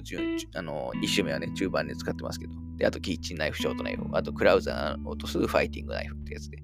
で、まあ、大体その、あと、あの、何でしたっけ？ちょっと名前忘れましたけど、あの、貴族人形を全部破壊すると、あの、まあ、無限ナイフが手に入るんで、まあ、基本2周目以降はあれですよね。で、ナイフの耐久力、あの、気にしなくていいと、この、もう、精神衛生上めちゃくちゃ楽なんで そこは、本当に良かったかなと思いますね。で、ハンドガン。今回、ハンドガンがね、あの、すごい、全、なんか高性能ですね、今回、ハンドガンが。あのー、なんか今までで一番ハンドガンが気持ちいい作品なんだなと、え、ー、と、思ったりもしましたけど、僕はちなみに、えっ、と、序盤は、ちょっと名前忘れましたけど、あの DLC に入ってるあのハンドガン使ってましたね。うん、で、中盤からはブラックテイルでしたっけ？えっ、ー、と、結構バランスが良くて、えー、限定仕様。今回のね、武器全部限定仕様。全部フル改造すると限定仕様っていうやつで、まあ、特殊改造みたいなのでできるんですけど、あれあれで威力が5倍になるブラックテイルも使ってましたし、あとあれですね、えっ、ー、と、ハンドガンクリアするときはマチルダってやつも使ってましたね。あの、3点バーストできるやつで、あの、まあ、ボス戦とかにあの使い安いってやつですね。で、ショットガン、ショットガンに関しては、今回僕はあんまり使わなかった、えー、ですね。まあ、一周目はまあ使いましたけど、あんまり今回ショットガンの、ショットガンって基本もうバイオだとかなり万能じゃないですか。で、のけぞりもあのしてくれる感じですけど、今回なんかいまいち強くないですよね、ショットガンが。なので、まあ、あの初期のね、W は、あの、870名でしたっけ？あれとは使ってましたけど、でもあんまり、えっ、と、ショットガン使った印象ないですね。はい。で、サブマシンガンね、TMP。まあ、これもあの結構使ってましたね。1.5倍のやつ。で、ライフルは、えー、僕は1周目は中盤ぐらいで買いましたけど、あのー、ちょっとなんて名前か忘れましたけど、あのスティングレイだったかなを使ったと思います。まあ、で、途中、高倍率スコープとあの特殊スコープで、まあ、強くなるっていう感じですかね。で、でマグナムは、えー、ブロークンバタフライ。まあ、これも結構フル改造して、えー、1周目、特に1周目は、あの、まあ、ボスに取ってて、ボスとか強敵用に、まあ、取ってると、まあ、基本ですよね。うん。で、ロケットランチャーは今回購入一発しか打てないですけど、まあ、購入できるんで、えー、まあ、一部のね、ボスとかに、えー、使ったりもしますけど、でも結局ボスに使うとゲーム面白くなっちゃうから あんまりやっぱ使わない方がいいですよね。はい。あと、やっぱりその、今回、新武器ですよね。えー、ボルトスロア。あのー、えっ、ー、と、ボルトを、あの撃つっていうやつで、しかもそれを撃った後に、えー、回収できるんですよね。敵に当た当たるにしろ、あの壁に当たるにしろ、あの撃った弾を回収できるっていうね、なかなかすごいエコな武器が追加されて、これね、えー、良かったですね。特に1周目は結構使ってましたね。で、いわゆるあの爆発仕様にもあのできて、まあ、爆発仕様にするとなくなっちゃいますけど、はい。で、手榴弾は今回破片と強化と、あの、まあ、攻撃用のやつ2種類あって、あのー、その、ここ多分原則なかったですもんね。うん。はい。で、えっ、ー、と、やり込み武器。これはいいか。後で話しますか。うん。はい。えー、まあ武器はね、いろいろ使いましたよ。あのー、やっぱゲームとして楽しみたい。買ったりもするので、まあ、特に今回射撃場、射撃場だとね、まあ、いろんな武器を使うことが求められるんで、あのー、あの辺やってると、あのー、結構成長するんじゃないかなと思いますね。高ランク狙っていくと。はい。まあそんなところかな。一貫またこの辺、もうまだままだ話すつもりですけど まあ、ちょっと雑談気味にまだ話そうかなと思います。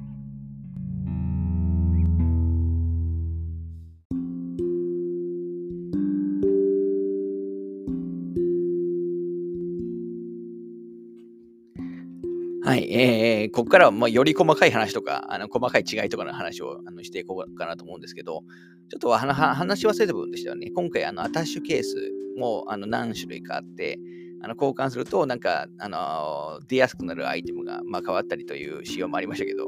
ただ、あんまり変わった気がような気がしないですね。本当に、えっと、ちょっとね、変わるぐらいかなと思います。あとは、その、あれですね、射撃射撃場で、えっ、ー、と、金のトークン、銀のトークンで、えー、ガチャをすると、あの、チャームがもらえて、そのチャームをアタッシュケースに3つまでつけれて、まあ、いろんな効果が得られるっていうのありましたけど、まあ、正直ほ、大した 効果じゃないですよね。まあ、僕はね、あの、1周目で、あの、何でしたっけ、えっと、スピード、あの、走るスピードがなんか8%でしたっけ ?8% 速くなるっていう、あの、えっと、一番使えそうなあのチャームを取ったんで、それはまあ結構使ってましたけど、それ以外は、もう本当になんか、なんですか、もう本当やり込みを、なんか集める要素みたいなあの感じだったような気がしますね。特にあの、銀のトークンと金のトークン、金の方がレアがレアが出やすいみたいなの言ってましたけど、変わんないでしょ、あれ。うん。と思いましたね。なんか銀の方がむしろいいの出てるような、えー、時もあのしましたね。はい。まあそんなのありましたけど、ちょっとここから、あのー、もうさらにこう細かい話していこうかなと思います。うん、ちょっと攻略本とか見ながら。攻略本っていうのは旧作ですよ。うんまあ、まずあれですね、村、あの最初のところ、あのまた、あのレオンがね、パトカーで来る、あと、来る後、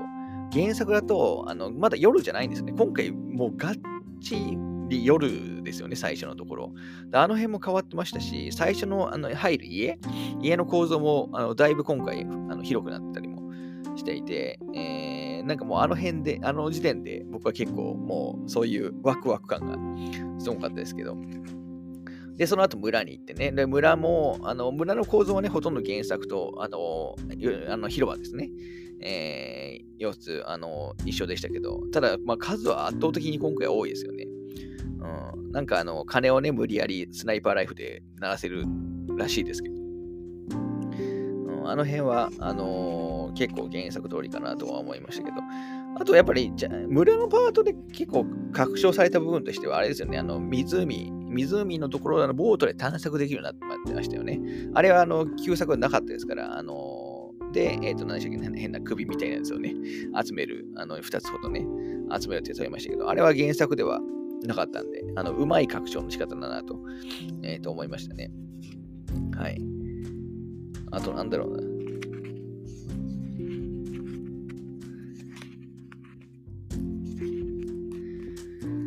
この話してしてると、お お終わんないような気がしてきましたので、あのー、ちょっともうちょっとかいつまんで話すと、あの、ちょっとね、冒頭の方でも、あのー、今回、あの、なんかリアリティがない仕掛けがあのなくなったみたいな話をしましたけど、あの、削られた部分としては、例えば、まあ、原作で言うと、あの、えっ、ー、と、後半の方でレーザーのね、えっ、と、仕掛け覚えてますかね？今回全くないですけど。あの、レーザーをレオンがね、避ける、あの、QT とかで避けるっていう、あの、要するに最、なんですか、あの、やつあったの、覚えてます？あの映画で、映画のバイオフォーノみたいな、まあ、映画のバイオハザードみたいな、えっ、ー、と、レーザーをレオンが避けるっていうシーン、あの、ところがありましたけど、あの辺もなくなってますし、あとあれですよね、えっ、ー、と、トラック。えっ、ー、と、原作だとトラックがこっちに迫ってくるシーンが、あの、2, 2, 2箇所ぐらいあるんですね。村ではありますし、あとだだいぶ終盤、孤島だったかな。あのー、でもあって、えー、あそこすごい分かりづらいですね。トラック、あの撃てばあの破壊、まあ、破壊というか壊せるんですけど、そこが分かりづらくて、まあ、大体死ぬんですよね で。そういう分かりづらいところが、あの、なくなったりも、あのー、しましたね。トラックなくなったのはすごい僕良かったかなと。えー、と思います。あと、まあ、同じようなところで、あの、昔はね、あのサラダールの石像が、あの、ずんずんとね、巨大石像がね、あの迫ってくるシーンあれも、まあそんなわけないだろうっていうね、えー、やつありましたけど、あれもなくなってますよね。ただ一応その石像だけは残ってて、えー、ルートのありましたけど、ね、まああれね、一応樽破壊する、あの、打てば破壊できるんですけど、そういうなんか、なんですか、なくなったものについても、あのー、なんか、えっ、ー、と、なんか名残を残してはいるっていうのはあのいいことだと思いましたけど、あとはあれですね、村だとあのリフトですね、スキー、いわゆるスキー場にあるようなリフトにあの乗ってく乗って移動するところがあのあると思うんですけど、で、逆側のリフトにはカナダを乗ってて たりするっていう、なんかシュールなね、えー、部分があのありましたけど、あそこもなくなってますよね。だからああいう不自然なところが全般的に今回あの削られてるんですよね。うん、あとあれですね、なんかあの、えっと、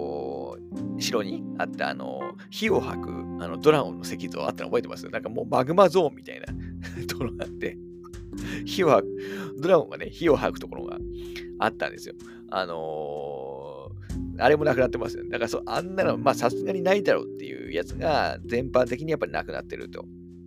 いうのが、今回の、あの、まあ、リメイク版であの削られてるってことです。だからその辺はすごい、だから統一感があるんですよね。これはちょっとないなっていう、ちょっとひげ、まあ、グラフィックがその綺麗になったことによって、やっぱその、えっ、ー、と、リアリティがない要素って、あのー、ちょっとね、って思っちゃうんですよ。それこそあのレオン、あとまあステージじゃないですけど、例えばレオンもね、原作同様今回落とし穴に、えー、落とされますけど、まあ原作よりは今回は、まあちょっとね、えー、多少あ、まあこのぐらいってあってもおかしくないなっていう、あの落とし穴だったような気がしますし、まあそのあたりはね、うまく、うまいこと変更、あの、言ってたんじゃないかなと思い思いますね。はい。あとなんだろうな、あと時計塔とかはね、えっ、ー、と、行くタイミングがだいぶ変わってますよね。今回は、えっ、ー、と、原作だと、えっ、ー、と、白パートの、まあ、中盤ぐらいったり行きますし、まあ、なんならアシスト難易度だと、時計塔って確か飛ばせる、いけな行かなくていいはずなので、あの、ようなところでしたけど、今回は最後にあの行くようになってますし、あのー、もうそういうその順序の変更みたいなやつはすごくあの多かったような気がしますね。はい。あとなんだろうな。うん。まあいっぱいあるんですよ。なんかいろいろ話そうと思ったんですけど、ちょっと細かいところを思い出せなくなっちゃったな。あとは、そうか、その城のね、原作の大砲のところですよね。あそこはもうちょっと非現実的な要素でもありますけど。うん、あそこも大変ですよね。うん、あそこ、あそこって大砲の弾、避けられないときないですか？どう考えても。うんありましたし、あと結構ね、難所、あとそうか難所の話しましょうか、ゲーム的に。えー、まあ、まずあれですよね、籠城戦ですよね。えー、特に高難度だと相当難しい、あのルイスと一緒にね、あの2階建ての家で、えー、守りに入るっていうところ。あそこ、今回ハード以上だと相当大変だと思いますね。まあもちろんチート使っては別ですけど、うん、あそこでおそらくプロのあのチートなしやる人は多分あそこが一番苦戦するんじゃないかなと。あの、いう気はしますね。あとは結構ね、えっ、ー、と、城でも、城って結構序盤が難しくて、最最初のなんか噴水があるようなところも、これ原作からありましたけど、あそこの敵の多さとか、あのー、結構やばいですもんね。で、アシュリーをさ、守りながら、あのスナイパー、まあ、スナイパーというか、あの、えっ、ー、と、銃でね、えっ、と、アシュリーがクランク回してるところ、あの、守るシーンは原作同様ありますけど、あの辺も大変ですよね、下にも敵で。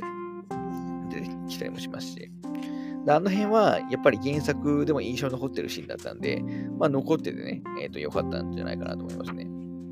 はい。で、アシュリーパートは、まあ、そもそもね、えっ、ー、と、かなり大幅な、えー、追加で、あの、なってて、あそこ、なんかあそこはなんかやっぱホラー要素が、え強めになるんで、あそこも良かったと思いますし、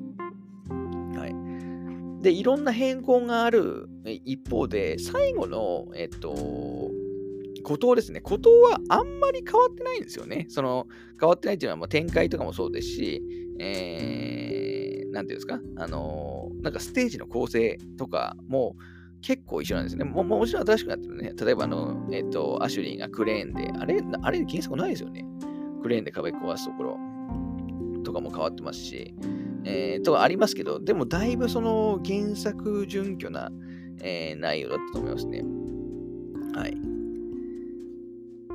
まあそんなぐらいかな。ちょっとなんか、もう本当にね、いろいろ話そうと思ったんですけど。うん結構本当今回プラーが、レオンとアシュリーからプラーが取り除くのって本当最後の最後でしたけど、あれ原作もそうでしたっけ？なんか、あの、その原作先日やったばっかりなんですけど、今回その後 RE4、7週やってるんで、もうなんか、えー、記憶がですね、上書きされちゃってるんですよね。まあ、ショートカットもね、いろいろあって面白い。まあ、アシリパートもね、ショートカット、あのー、結構できたりしますし。はい。じゃあ、この後、あのー、もうなんか、あのえっ、と、私も喋るのは 来てきたのでちょっとこの後、まあ、私のね、最後、7週プレイの話だけして終わろうかなと思います。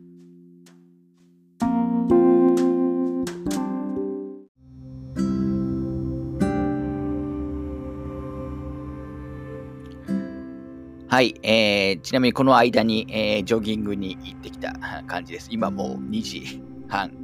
になってますよ。夜中の。はい、えー、ちょっとね、ジョギングしながら聞いて、一応テスト聞きして、えー、ちょっと言い忘れた部分、ストーリー的な面で言い忘れた部分としては、今回あれですよね、あのまあ、レオンとあのアシュリーが、まあ、プラーガにね、えーと、規制、えーまあ、あの規制されるあのところは、まあ、原作と、まあ、同じですけど、あのそのあたりのあの規制された後の描写が、まあ、だいぶあの細かくなってましたよね。アシュに関しては一時期ね、えーと、操られてしまって、あのレオンにね、銃を向けたりも、えー、する描写も2回ぐらいありましたし、レオン自身も、あのー、ちょっとね、最後だいぶ、えー、弱ったりするみたいな、えー、ところがあったのが、まあ、あの辺も良かったですね。というか、逆にあの状況でよく、あの、結構あの精神力でいられるなって、やっぱ、まあ、相変わらずレオンやばいなと思いましたけど。あとあれですね、最後の、あのー、なんですか、ジェットス、ななんて言うんでしたっけあれ、えっ、ー、と、ジェットスキーでいいのかななんあれ、乗り物なん、なんて言うんでしたっけちょっと見よう。うん。最後、脱出するとこあるじゃないですか。あそこは、えー、ちゃんと残っ、あ、ジェットスキーですね。ジェットスキーで、えっ、ー、と、最後ね、脱出するところは、あの原作とあの一緒なんですけど、で、あそこはもしかしたらなくなかなと思ったら、ちゃんとある上に、めちゃくちゃその豪快というか、あの演出がすごい強化されてましたよね。で、あそこはやっぱりバイオ4といえばっていうところがおそらくあると思うんで、あれやっぱ残したって感じですかね。はい。あそこは結構、あのもうゲーム性自体も結構変わってて、あの良かったと思いますね。はい。まあ、そんなこんなで、え、ー、と、話してきましたけど、あの、最後ちょっと私の、あのー、まあ、どんな感じでプレイしたかっていう話だけをちょっと最後にね、え、ー、と、しようかなと思います。はい。あ周回プレイの話ですね。はい。で、えっ、と、まあ、おそらくコンプ、実績とかコンプしてる人は、まあ、同じ、同じかもしくはね、近い流れで、え、と、やってるんだと思いますけど、まあ、まずね、1周目は、あの途中も話しましたけど、まあ、じっくり私には、これは別にあの、えー、私の性格性格上ではありますけど、まあ、めちゃくちゃじっくりあの収集要素とかもやってゆっくりクリアして、まあ、スタンダードのね、まあ、B ランクでしたっけ？で、あの、クリアはあのしました。で、今回あの2周目から、あの無限ロケットランチャーがあの買えるようになるんで、あのー、週、でも確かにですね、ゲーム内の金額で200万円、万円、200万ペセタだったかな、あの、するんですよね。あの、まあ、めちゃくちゃ高いんですよ。普通のロケランがだいたいえっ、ー、と、まあ、内によってね、えっ、ー、と、金額違いますけど、確か6万、7万ぐらいだったような気がするので、まあ、何倍ものお金が必要なんですよ。ただ、まあ、2週目、あの、お金も、あの、拾えるお金も増えたりするんで、あの、まあ、2週目やってる途中では、まあ、基本普通にやってれば、あの、買えるように、えー、なると思いますね。で、2週目に、その無限ロケット、ランチャー買で、まあ、引き継ぎで、あの、プレイなんで、あの、2周目に勝った後に、えっ、ー、と、私の場合は3周目、えー、ですね、プロフェッショナル、あのに無限ロケットランチャーを、まあ、持ち込んで、えーと、プレイして、で、あのー、えー、今回ね、あのトロフィーには、あの武器商人に話しかけずにクリアするみたいなやつもあるので、まあ、それも並行して3周目は、あのロケットランチャーを、まあ、ぶっ放しながらプロフェッショナルをね、あのクリアしたという感じです。まあ、ロケットランチャーって、あのまあ、めちゃくちゃ強くて、まあ、ボスもね、プロだろうがなんだろうが、基本一撃ですけど、あのまあ、難点としてはね、近距離に弱いっていうのはあるので、まあ、近距離用の武器をまあ別に、えー、と持って、まあ、あとはまあロケラン使ってて、クリアしたって感じですね。まあ、プロでもあのロケラン使えば簡単ではあるんですけど、一部ね、例えばあのあのトロッコのところとか、あのあの辺は別にロケラン持ってても、あのチートがあの通用しない部分なのでで、しかもちゃんと難しくなってるんですよね、スタンダードよりも。ああいうところはやっぱちょっと難しくあのなってたりもしましたけど、まあでも、あの比較的スムーズにクリアできたと思います。で、えっ、ー、とあの、ただあれなんですよ、2周目以降のプレイだと、要するに無限ロケットランジャーを使ってのプレイだと、あの S が最高なんですよね。あと S プラスはニューゲーム、要するに引き継ぎなしで、えー、プレイしないと絶対取れないようになってるんで、あので、3周目はプロのあの S ランクで、えー、クリアしてで、で、プロを S でクリアすると、あのー、まあ、ご褒美アイテムとして、えー、なんだっけな。あれだ、あのアシュリーのね、コスチューム、あの、アーマーですよ。あの、原作でもおなじみの。まあ、これ、これやっぱりね、削られなかったですよね。あの、アシュリーが、あの、敵に連れて行かれなくなったり、まあ、無敵になる、あの、アーマーが手に入るんで、まあ、その解放と、あのあとこのシカゴスイスイーパーですね。あのサウンマシンガン、えー、が手に入るんで、で、これ、これ、シカゴスイーパーに関しては、あの、あれなんですよ。あの、限定改造するすると無限になるんですよね、弾が。なので、まあ、実質無限武器。えー、ただ無限武器にするためには、まあ、お金結構出さなきゃいけないんですけど、を、あの、3種目プロフェッショナルをあの S ランクでクリアすることによって、えー、手に入れた感じですね。で、このボーナス武器、えーと、今言ったシカゴスイーパーと、あのコスチュームのね、アーマー、あのアシュリーのアーマーとかは、あの、1周目でも使える、あの、無限ロケットランチャーは2周目以降限定なんですけど、あの、シカゴスイーパーとアーマーはニューゲームモードでも使えるんで、えっ、と、4周目は、あの、いわゆる通常なんですね、スタンダードを、あのー、このシカゴスイーパーもと、あと、とか持ち込んで、あとアーマーをね、持ち込んで S プラスであのクリアした感じですね。はい。あの、ちなみに、えっ、と、シカゴスイーパーを、あのー、限定改造、要するに無限にするためには結構お金が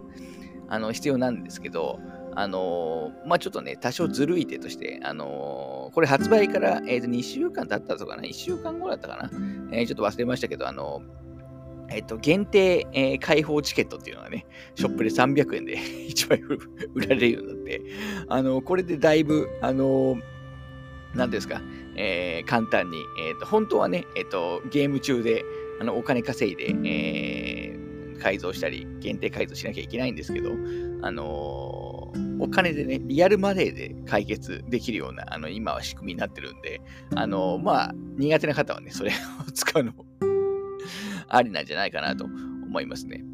はい。あのー、で、それで、えー、と4周目スタンダード S プラスで、えー、クリアして、で、同じように5周目、えー、とハードコア、あのー、ですかね、を、あの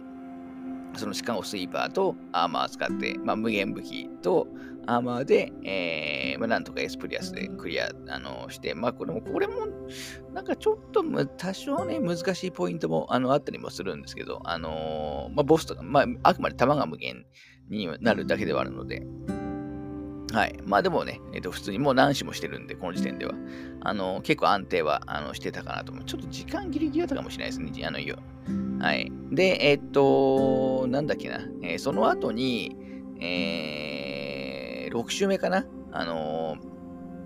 なんか回復しないでクリアっていうのをね、え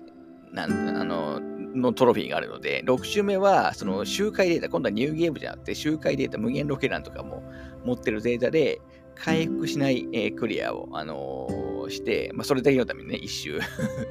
して、で、最後、えっ、ー、と、7周目ですね。7周目は、あのー、まあ、ハンドガン、ナイフ、オンリーのクリア、あのをしたっていう感じですね。で、このハンドガンナイフのクリアも、いわゆるあの難易度もね、一番下のアシステントで、えっ、ー、と、かつ、まあ、持ち込みいろいろ、あの、周回データですね。いわゆるハンドガンとかも強化済みの、あのやつでやったので、あの、まあ、これも結構安定して、えー、クリアできたと思います。まあ、ハンドガンもね、フル改造してればだいぶあの強いですし、今回ナイフもね、強いので、まあ、あんまり、あの、ビレッジのナイフクリアとかに比べると全然、あの、楽だったなと、あの、思いますね。はい。で、本来はもう一周やんなきゃいけなかったんですね。あの、えっと、ハンドキャノンっていう武器を手に入れるためには、確かプロフェッショナルをニューゲームでクリアする、あの、必要が、あのあった、あるので、本当はそれもやらなきゃいけなかったんですけど、あのバージョンアップでマーセナリーズで、えーと、このハンドキャノンがね、簡単に取れることに、ね、取れるようになったので、それをやらなくても、あの、コンプできるようになりましたと、あの、いう感じですかね。はい。そんな感じで私は7周、あの、プレイを、あの、した感じです。もう後半は、あの最終週のね、ハンドガンナイフクリアは意外と面白かったんですけど、やっぱりオケランでクリアしてもですね、あんまり 面白くないですよ。ゲーム的には。あの最初こそね、あの爽快感があって、あの気持ちよさはあるんですけど、はい、結局最終的にはあの作業になって、えー、しまう部分もあるので、まあそんな感じで、えっ、ー、と、7週、あのー、やった感じですかね。はい。まあ、あのー、まあ、はっきり言って1周目が全体の魅力の8割ぐらい、え、を占めていたかなと思います。なので、まあ、できればね、バイオ RFO、まあ、配信とかやってる人、あの、すごく多いです。あの、多いですけども、まあ、1周目は、あの、できればね、自己自身で、えーと、プレイして、えー、体験していただくのが、もう本当おすすめ、えー、ですねあの。驚きもありますし。うん、まあ今更言ってもしょうがないのかもしれないですけど。はい。